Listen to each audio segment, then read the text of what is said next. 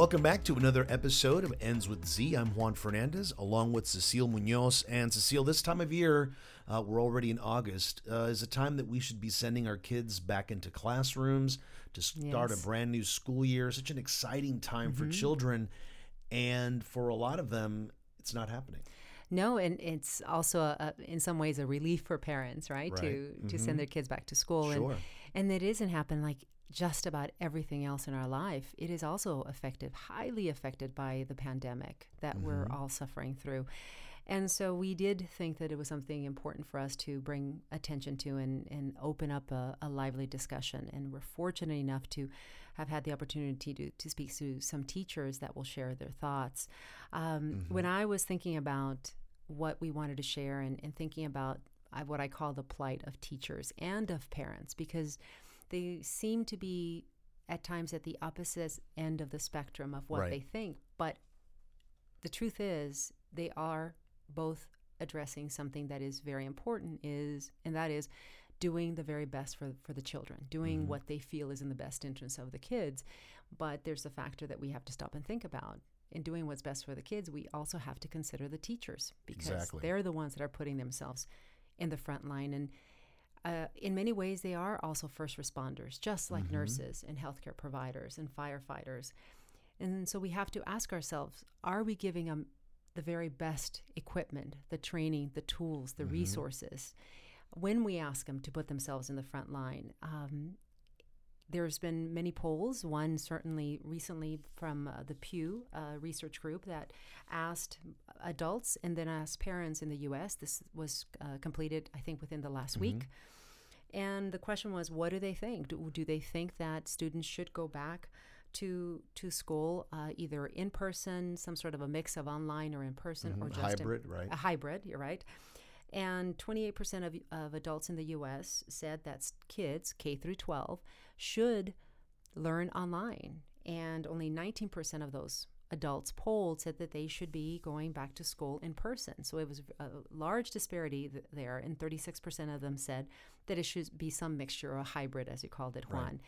But when they asked the kids who already have, I'm sorry, the parents who already have kids enrolled in school, uh, parents, 32% of them said that they want their children to go back to school online because they are afraid to send them back to school and, and what risk that poses to, to the children and to them as well. 36% of them, uh, uh, 34% of them said that they would want a mixture of online and in person, but only 23% of them said that they want the, their kids to go back in person. And it's interesting. We're not even getting up to 49, 50%. No. The numbers are so low. Yes, yes. Mm-hmm. And then when you look at the minority communities, because we know for a fact that COVID ha- COVID nineteen has affected disproportionately the minority communities at a higher number. So when you ask African American parents who have children enrolled in the school year, forty three percent of them said that they want their kids to learn online this school year mm-hmm. because they are so afraid for Sure. for their health and for the health of their kids. 39% of Hispanics said the same thing, and 23% of Asian Americans said that they want their kids to learn online. And I was thinking, you know, Juan, did you ever know uh, people who did homeschooling for other kids? I've known them as an adult because when I was growing up, Mm-hmm. homeschooling really wasn't something you would do. That was something a little bit more uh, of modern times. Yes, and I used to marvel. I thought, how, How does a do parent? this? And, Yeah. and we're educated, we're college educated. I thought, how does a parent do that? Well, the truth of it is, there there's some really tough guidelines a parent has to follow to Mm-hmm. to be able to meet the requirements to homeschool their children. So I also look at it from the parent's perspective. I'm thinking, well, if all parents now are helping ensure that their kids are learning online, how are we making sure when did that training happen for the Right. parents? And the answer is it didn't. Right. So I get that the kids are at a great disadvantage. I get that we have the data is there. This is not opinion, this is fact. We all know that as Americans and as American students, they have been falling behind academically against other developed nations. Even in class, being in class are falling behind, right? This, this is before mm-hmm. COVID. So you, I get that all of us are concerned. I am concerned being at the age that I am now and realizing that our retirement years and that chapter of our lives Yeah. will be made possible the quality of it at a certain level based on the workforce that comes Sure. behind this. And the workforce right now principally is in school, right? Getting ready to, Mm-hmm. To to move through that progression of their life. And so what happens if they if their education is not optimal? But this is one of the things in life, like all important things in life. They're not one singular issue. There's lots of factors. Mm-hmm. There's lots of emotion involved. There's lots of opinions. But like everything, we like to start with facts. Then we have to move on to how it affects everybody. And we have to really, I think, listen and hear from the very people who are in the front line Mm-hmm. of dealing with the consequences of, of the virus and how do you teach children. So I'm just so excited to to have the opportunity to talk to to school teachers, different parts of the country Mm-hmm. Right. in states that have had a really significant spike in how they prepare for the school year. and two different states where you're going to see one teacher feels like she's getting a lot of support um, from the school district and another teacher who perhaps may not be getting uh, as much support. So we are going to see uh, a bit of two extremes, but at the heart, two amazing teachers that care the most about their students and, and what they bring to the classroom and to their lives every day. You know, Juan, that really got me thinking Mm-hmm. about both teachers, one in Kentucky, one in Arizona, Right. both Title I schools, Mm-hmm. uh, which means that they have a large population of uh, low income, Mm-hmm. high risk students. And the vast differences, which our listeners will hear, of the support that they have. And, and, it, and it got me thinking, I thought, well, maybe this is something that is a positive that's coming out of, of this crisis uh, and this virus, that we all taxpayers should take a closer look of how exactly are we supporting teachers, how we are ensuring that the budget dollars, the tax dollars are going to do the things that are necessary to support the people who are on the front lines of providing that support. When you think about all the support that has been given or not given during this crisis. Um, the HEROES Act, which uh, set aside a three trillion stimulus bill that has passed the House, but I believe it's still waiting to pass the Senate, has approximately allocated 100 billion in funds to the U.S. Department of Education. Now, I believe that as of today, that has not passed. Obviously, Congress is not in session, but I have to ask myself. What if it doesn't pass? What if a smaller portion of that passes? And how are we going to ensure that is properly allocated equally, mm-hmm. especially to those Title I schools. And if you think about, let's just take the airlines for for example. The airlines received billions of aid from taxpayer dollars. Mm-hmm. American Airlines alone received 5 billion, 5.8 billion in a PSP, uh, and then they're eligible for additional funding. Mm-hmm. United received 5 billion. So if that's just an airline who helps us go from one part of the world to another, one part of the state to another, shouldn't we doing be doing a little bit better for our kids? Right. Shouldn't we we take that focus? So I'm excited to talk to the teachers. I'm excited to hear what they have to say and understand from the people who are doing the work, who are deploying the resources that our tax dollars mm-hmm. provide them to get the things that they need to make sure that whether it is online or in person or a hybrid of, mm-hmm. that they have what they need to make sure that our kids are prepared to succeed both as uh, academically in their life, but also emotionally as human beings and members of our society. The pandemic has put a spotlight on the need and the problem. And hopefully, through this podcast, we're going to put a spotlight on two great teachers and what they bring to the classroom every day. Absolutely. So today uh, we will be talking to Shannon, who is a experienced, wonderful teacher. She has about 26 or 27 years, I believe, of experience teaching. She teaches, as we said, in a Title I school in Kentucky. And so let's take a listen.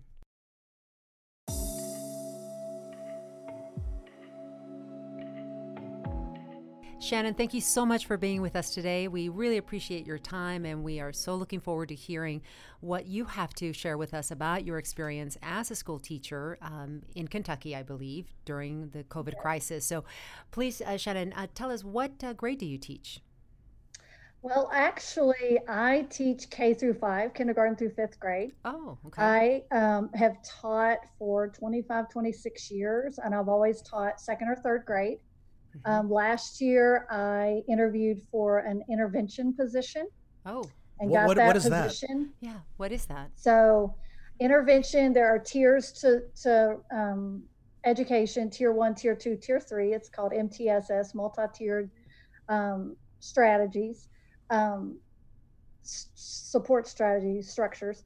Um, and I am the tier three component. So, tier one, all students receive tier one. Tier two, um, students who are struggling a little bit with math or reading, the teacher pulls them in, in a small group and, and whatever they're struggling with could be basic facts, could be um, reading comprehension. Um, hmm Works on that, and then if that if that doesn't um, help them as much as we'd like, then they start coming to me for 30 minutes a day, and I help them with um, filling in those holes, filling in those gaps um, instructionally. So you're signing up for this extra task, basically. I mean, it's not easy. I mean, you're taking an extra step here, right? Right. Uh, well, I that's all I do all day, so I don't Mhm. have a classroom anymore. Mm. Um, so I used to teach science, social studies, reading, writing, math, you know, speaking and listening, computer skills, everything. So now um, I have small groups. So instead of having 20 to 28 kids in a class, now I can only have three kid, three students at a time. So Um, that's so why you kinda- teach K through through five, right? Because you you're Right. you're very in a very specialized area for kids who need that extra help. Right, right. I see. So how are you doing with the Mm-hmm. COVID crisis and the fact that you have not? I'm assuming you have not been able to to provide that supportive education to your students. At least not face to At face, least right? not face to face. Yeah. Not face to face. Um, We use Google Meet Mhm. um, and Zoom. And um, so I was able to see my students on there um, in the spring. I've kept my Google Classroom open, um, and I was actually messaging uh, two of my students from the spring, had uh, fourth graders, now fifth graders, had messaged me. They get bored and you know just want to meet up and play a math game or something online. So I've met with some of my students over the summer. Um, online just to play, you know, some basic multiplication fact games and things like that, just to give them something to do. But um, you want to reach out and and hug them. And one of my students last year, in the middle of all the coronavirus, his dad died, Oh my Mm. God. and um, that just just killed me that I couldn't, you know, be with him. I- He was a student that I saw every day, 30 minutes, and you know, he would just you're kind of like their therapist a lot of times. Sure. So uh, we you know, we had to do a lot of home visits on kids we couldn't couldn't get a hold of. We had kids not showing up on on their meetings, their Google Meets and Zoom meetings, and um, it makes you a little worried. We've got a lot. Our school system's the second largest in the district in in Kentucky, hmm um, Fayette County, which is Lexington. Uh, Louisville's the the largest, Jefferson County. Um, so we have a lot of supports, and um, we we don't do without because we're such a big school system. We have a lot of money to purchase things that we need, programs Thank and things. for so that. Yes. So our superintendent, right before the year before coronavirus, um, had s- hired a slew of medic- mental health professionals. Wonderful. for- Thank for our God. district. Mm. Yeah, and I'm a Title One school. I've always been at a Title One Mhm. school, so we have um, kids who are in poverty and um, need a lot of those services. So we have school psychologists. We have a few. Um, we have a school counselor. We have a couple of mental health professionals now. Um, we have a family resource center. So we have a lot of people out there trying to help these kids as much as Mhm. we can. It's just it's just hard when you really are kind of you feel helpless because you can't you can't if they don't answer the door and they don't answer the phone then there's not a lot you can do Yeah, Shannon, you're very fortunate. Uh, the school district is providing you with resources. You specifically deal with children kinder to fifth grade. They're they're young children. Um, what's the biggest challenge for you um, and dealing with them? Obviously, if you're a little older, you can understand a little bit more what's going on. But when you're so young, um, what's your biggest challenge dealing with them? during the coronavirus or just a general like right well right now during during the coronavirus right now obviously um, this has thrown a loop uh, into everybody's um, career right now Right. Um, so, in the we have not started back for the fall. Um, teachers here in Fayette County started back Monday. Um, so I've been in trainings all week, this week and next week, um, all day on Zoom, just learning how to use di- just different digital platforms. And um, our our district has purchased a lot of uh, different programs for us Mhm. to use to teach from home or from our classroom. We're not required to come to school. Um, we can teach from home if we need to. I know some districts they're requiring their teachers to still go in the building and teach from the classroom, their physical classroom, um, even though they're virtually distance learning. That Our is what I'm sorry, system- uh, Shannon. But they did decide, right, that it's distant learning for for Kentucky. Um, not all of Kentucky. Our governor, yeah, our governor, each district, he he, Governor Beshear, left that up to each indi- individual superintendent Mhm. in Kentucky. Um, our district, Louisville, Jefferson County, was the first.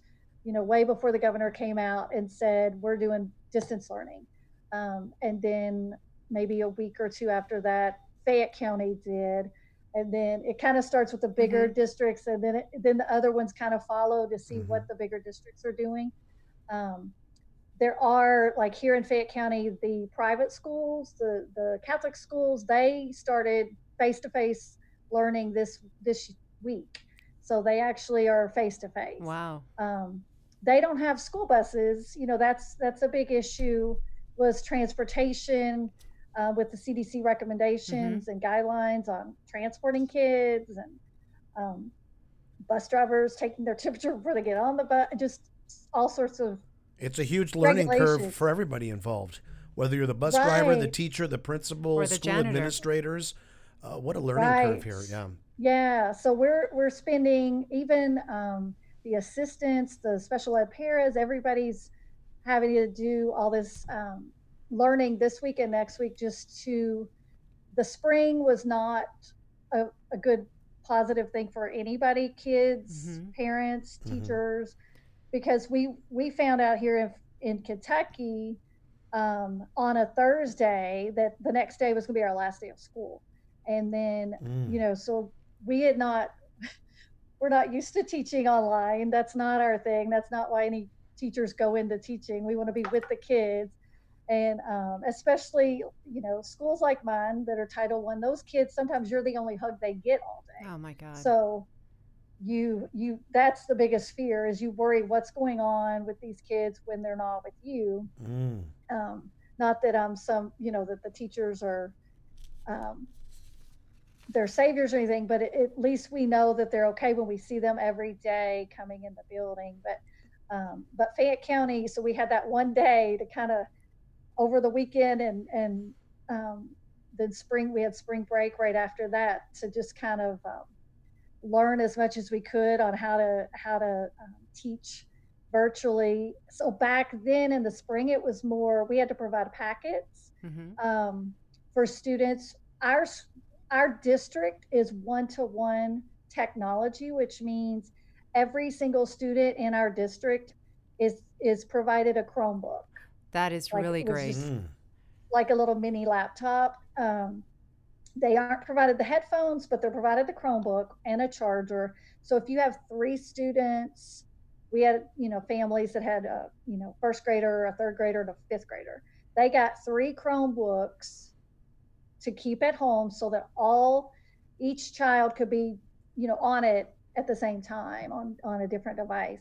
So our district also has has put hotspots up hmm for kids who don't have um, you know wi-fi or anything so so there's really no excuse now especially we we were able to give everybody chromebooks in the spring um, and family resource centers um, tried to you know provide hotspots for those kids and, how and lucky spectrum i'm sorry how lucky not all school districts have that resource. It's unbelievable. That Right. that's right. Yeah. And I, and I think what is really remarkable here is, especially because you are in a Title One district, um, which serves a, a large proportion of disadvantaged or lower income uh, children, is to think about as we've talked to nurses across the country and we've done a lot of research before this podcast shannon is to think about some title one schools that some of them are in an affluent area but they don't have those resources. So it makes me sit back and think about what is it about your county that and your superintendent that it was able to first of all have the foresight to provide the emotional care to the students and therefore to the teachers and have the technology? And i don't know if it was a, a public par- private partnership with a technology company or is it just effective management of a budget?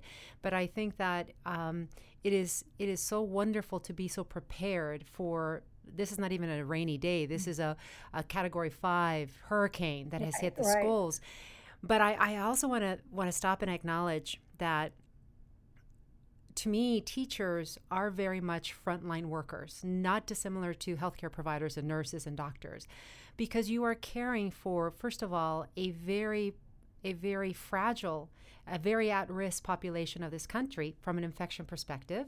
Even though s- m- signs show that they may be a little bit more resilient, but there's also some that get very sick and die.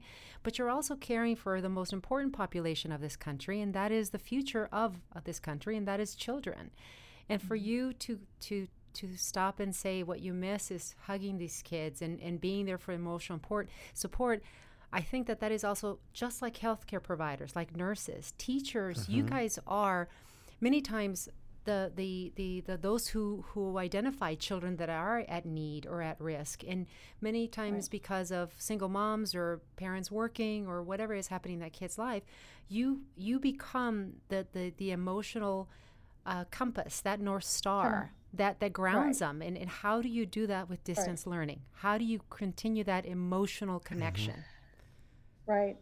I know. Um, yeah, we're kind of their anchor, and I one of our training. We have required trainings every year, and one that I did for a couple hours yesterday was on trauma informed um, instruction, and the kids that that have have suffered trauma, and it it's at sixty percent of students have suffered some sort of trauma, whether it be Wow, is that normal? or- Normal students, sixty percent have suffered trauma That before was- COVID. That was that was just yes, My Yeah. God. and then you throw COVID into it, and that's hundred percent right. Wow. What a number. You know, just watching the the video, and I know the people in it, you know, were actors, and but it just, um, and I was just reading this morning that, or last night, that a teacher was doing. This was just on Monday. Was not in Kentucky. Was teaching her class via Zoom or or whatever um, platform, and a little girl, her her mom's her her mom's boyfriend shot the mom while the teacher was teaching the class online. Oh my God. and the whole class was sitting there and they started hearing because you can you know you can mute the kids the students which sometimes that's kind of that's kind of a plus for um, online learning instead of the classroom you can't mute Sure. them so that's always nice every now and then but um but so the teacher muted her because she could hear some stuff going on and and then the little girl put her hands up to her head and then the screen went blank. And Oh so that's one of those things you know we just we don't know what's what's going on there. Um and the little girl's fine and i i don't i haven't heard an update as to the mom or anything. Um but that that's what that's what that's trauma you know and that's these that we're expecting these students to you know know how to divide with remainders do all that when they're they're experiencing that kind of thing but the we did some training and you know just on how to because we have to report it legally we have to Mhm. report anything Mhm. any type of um, abuse that we see and and uh, or if maybe a child writes about it or draws pictures or any it was just um, on how to spot um, and help kids that maybe cry out for help in different ways and um, they Shannon, might act out hmm Shannon, what do you worry about? Um, I know our listeners can't see, but I have the, the, the pleasure of seeing you uh, on on the screen. And every time you talk about something that deals with not logistics of computers and, and charts and graphs, but when it when it comes to the emotional wellness of your of your kids, and I'll call them your kids, you touch your you touch your heart. You, I don't know if you realize mm-hmm. that you touch your chest. So I know that this oh, is really emotional mm-hmm. to you. Mm-hmm. What are yeah. you worrying about? What what is keeping you up at night that you think I have the technology, thank God. I have the resources. I have a school mm-hmm. system and principals and, and, and superintendents that care and prepared.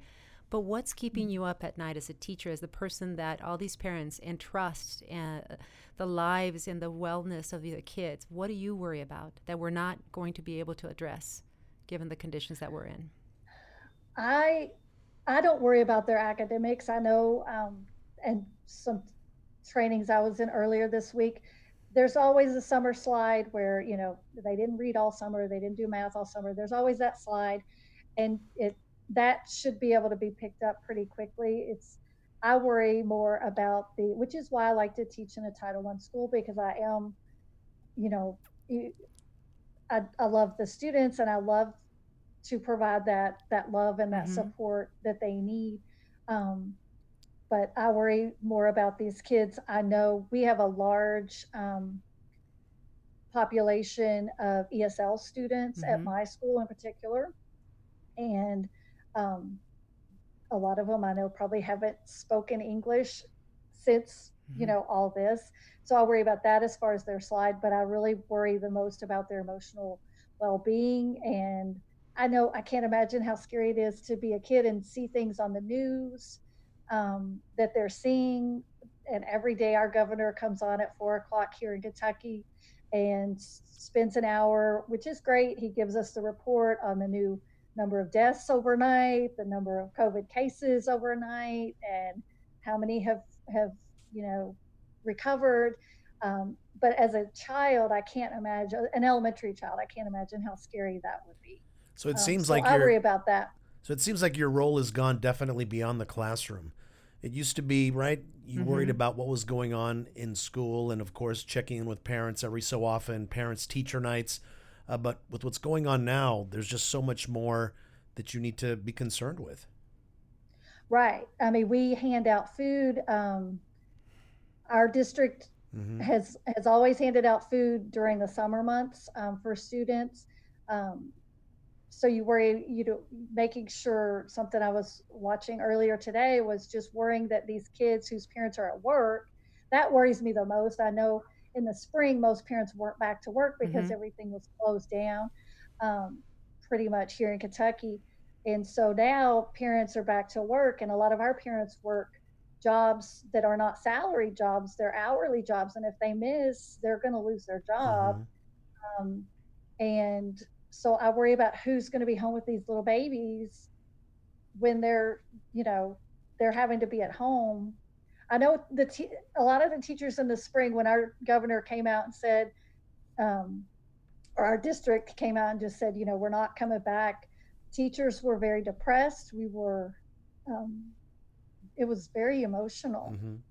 You know. It's so interesting because when you listen to the arguments from both sides, us to open, not open, open, not open, the schools, in person, not mm-hmm. in person at least from my vantage point, what we hear a lot about the arguments are based around students falling behind, the economic the mm. uh, academic consequences to students, and yet if we were to just stop and ask the teachers what they worry the most, you're worrying about the the welfare, the the mm-hmm. emotional mm. well-being of these students, and mm-hmm. um, you know we we talk about a lot of different things in this podcast, but I think the central theme of what we want to have people hopefully take away and think about is why things matter because things typically matter far beyond just the face of it. You're mm-hmm, a nurse, mm-hmm. you're a teacher, you're a doctor, you're a firefighter. But what is it really that you're doing in in your work? And I can tell that you love math. I'm a math geek myself, uh, but but I am not. but I I I can overwhelmingly see that what matters to you what the purpose of the work that you do is the love that you have for these kids and your commitment to their mental and well-being because I believe that if we have our mental health and we have a sense of wellness, a sense of positivity, a sense of yes, I can do this, then the rest are just things that we learn on a, any particular day or not. And I think that if we all, Right. if there's something that I, which is not Shannon, by the way, what I thought I was going to take away from our conversation, It was something that I that I'm really humbled by, and so so happy that I that, that we have the chance to speak with you is to say, let's start spending a little bit more time collectively worrying about what are we as a society doing first and foremost to support our teachers mm-hmm. and second to support each other as a collective mm-hmm. community to make sure mm-hmm. that these kids are, are coming out of this if they were already 60% of them experiencing trauma in their life dear god what Right. tools what resources as we as a community can we change our point of view to be more positive and supportive and empathetic and compassionate mm-hmm. to support not only our teachers and all those who are part of the education system but to the parents and to the children to make sure that they come back in whatever form whenever that is safe to do so Right. and can learn Right. And I think right now, I, I know in the spring, many teachers felt supported and, you know, celebrities were coming out saying, Mhm. oh my gosh, Shonda Rhimes came out and said um, she'd spent an hour homeschooling hmm and she was ready to give teachers a million dollars. that's right of how hard that's right And, and now, you know, teachers, I'm in several teacher groups on Facebook and they're across the country. So great it's interesting to see what each state and each district around the country is doing and some some don't have the um, the money that we do Mhm. here in Fayette County and so there are those kids without internet access and there are places where kids the schools probably aren't delivering meals I don't know but I, I do know that everywhere you look the teachers are they're not just thinking about planning their lessons. They're trying to figure out i mean in the spring teachers were delivering things to students houses. If they yes i know they several did- teachers who did that. Yeah if they did their work for the week they were delivering things of course that they bought out of their own pockets um, to the kids just to reward them and just trying to you know we couldn't get close to them or anything but just anything to reach out to them and i know um, teachers right now feel like at least around here that that they're not respected now um, you know in the spring it was like woohoo go teachers yes and now it's like, oh, teachers don't want to go back to school Mhm, because mhm. they're lazy and they want to just kind of hang out in their pajamas all day and teach from a. And so I know here uh, on some of the comments of things I've seen when they were discussing distance learning versus in person learning versus hybrid, whatever. Um, parents, I'd seen some comments and I just had to stop looking at the comments because I was getting, you know, frustrated. But parents saying, well, just give us the tax dollars back so that because we're Oh, going to wow. have to be, yeah, we're going to have to be teaching our students from home. So the teachers aren't doing anything. And um, I just, they need to know that the teachers actually are working harder right Mhm. now on this distance learning across the country just trying to figure out how to reach reach all students and reach all learners and provide those basic needs that the kids you know Mhm. they need school supplies so schools give them school supplies they need food they need um, all of that so the teachers are trying to to provide everything Mhm. and the the social emotional aspect is is huge that's that's the main thing is just to provide them some security and some um, normalcy i Mhm. guess And Shannon, it's interesting because you've given us a litany of things that you are doing, and some of which I know that teachers have always done out of their own pocket. I have family members that are teachers, that are school counselors, and so I know that they've always pulled money out of their pocket. They don't even think about it, and and I and I find that as a, an entrepreneur and as a business owner and in the profession that we're in, I find it shocking because I will be remiss to point out three or four other industries that. Um, find that acceptable to their to their employees that you that you uh, normally require them to spend 15 20% of their own income to supplement what they're not providing. But leaving that aside in all that you have been talking about and when you said that people are now very negative and saying that you guys are lazy and just don't want to go back um, i find it interesting that you never once talked about you and your fears in your fears about your family. And um, I don't know if you have children or not. I believe that you do. And not fearing Yes. because uh, there's a reason why I said that you are a frontline worker.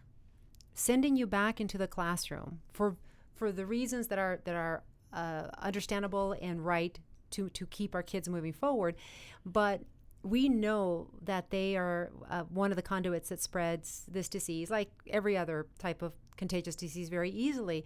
So for us to say, well, you just don't want to go back and do your job, it's like saying to a firefighter, well, I know I'm not giving you the equipment that you need to run into the burning building, but hell, just run into the burning building. And by the way, you get to carry the fire on your back when you got, get, go back home and potentially cinch your family too.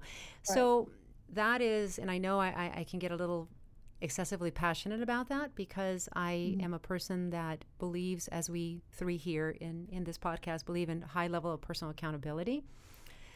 So I I agree that there is compassion fatigue because we have so much coming at us.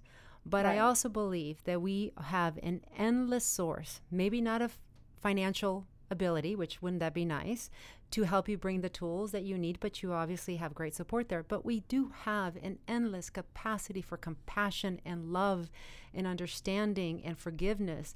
And maybe just to sit quietly and listen to what the person who's also experiencing this has to say versus my opinion because I don't walk in your shoes. And if Right. there's uh, anything that we can do, Shannon, anything that you can share with our listeners that would help you and your colleagues and your fellow teachers to make your impossible job easier, let us know. What can we do? I think right now the biggest thing. I mean, some school districts have already started back and um, and now are closed. You know, because of coronavirus spreading. And I think the biggest thing is to to give your teachers grace. Um, Mhm. They they are doing the best they can. They don't want to be home. None of us, no teacher that I know, um, wants to be at home right now. This is the beginning and the end of the school year are my favorite two times. Well, and then of course Halloween, and then there's Christmas. You know, That's all our odd years, favorite but- calendar years. That's Oh, why yeah. I, I yeah, miss. It's, there's miss school for that. part. Yeah. Yeah, every there's just so much. It's so exciting. Except for Um, Valentine's. I didn't get a lot of Valentine's cards, but that's a Oh. see, I different love- topic. Valentine's Day is my favorite. That's my favorite because it's just so sweet. Especially elementary school because they come in with the little chocolate roses they got at the Dollar Tree and everything. Oh. but that's what I miss. I miss um, greeting because I'm intervention now. I greet the kids every morning, either in the cafeteria or in the bus line when they come in or the car line. And I miss this time of year is when you see, you know, get to see those kids and you're the one of the first people they see and you get to, you know, they'll run over and give you a hug. And Wow. And this time of year is so much fun for teachers. It's it's tiring because you're not, you know, you're having to get back to um, not getting to go to the bathroom for four or five hours. You know, it's ti that way, and you're getting back up at five thirty in the morning. But it's so exciting because the kids want to tell you. I mean, they want to tell you everything. You know, you see them today, and you know, the tomorrow morning they've got to tell you everything that happened between three o'clock and Oh. the next morning. So we miss, we miss, we miss all that. Um, but I would just say um, to give to. I know um, here in Kentucky, there's there's I've seen some groups on Facebook um, with kind of like the donors choose, where Mhm. people can teachers put a wish list out and they can purchase things um, for them to help teach from home because the school districts.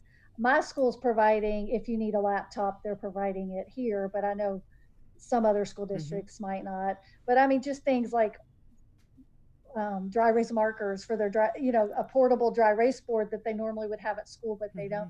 Things like that. But I think the biggest thing that teachers want is just respect.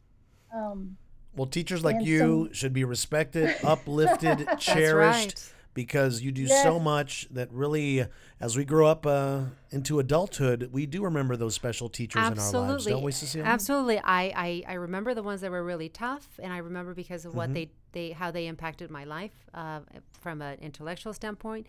But the ones that always still bring a tear to my eye are the ones that believed in me, the ones that showed that love me. And I grew up in a very fortunate enough to grow up in a very loving environment. Shannon, I want you to know that you have our appreciation. Mm-hmm. You Oh, have our respect. Sure. And we hope that you and your fellow teachers have grace around you in everything that you do. We thank, you Thank for your work. We thank you for your honest, humble, just heartfelt Yeah. um, sharing of what you go through. And we know because life always goes forward, we always find a way. We know Mm-hmm. that the time will come, hopefully, God willing, sooner versus later, that you will be back hugging those kids. I want to end Yes.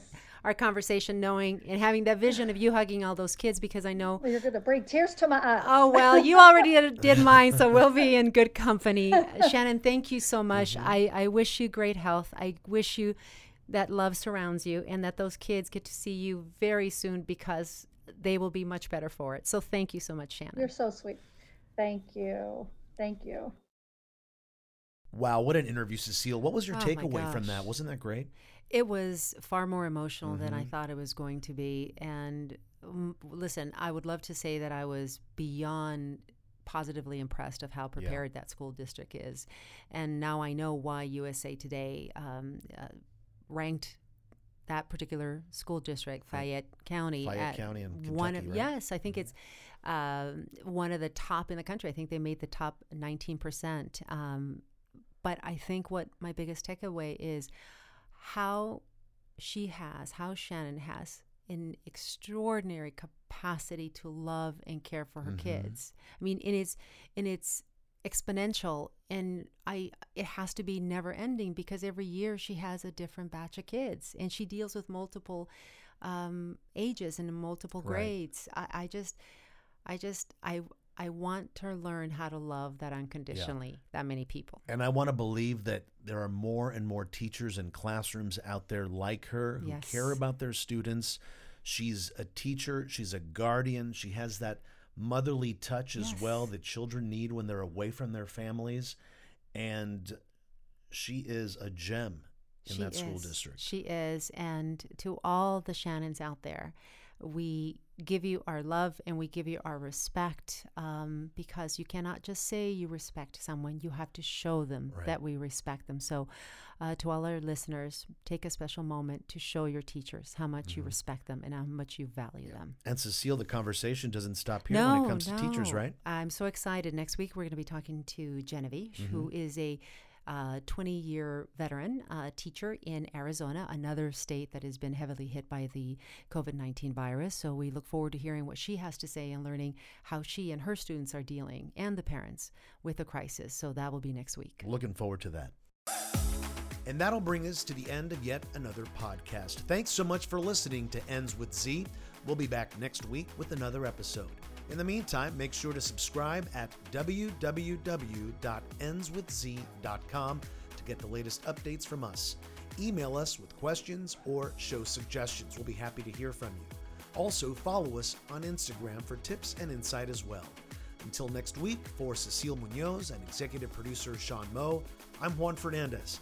Have a great day because above all else, you matter.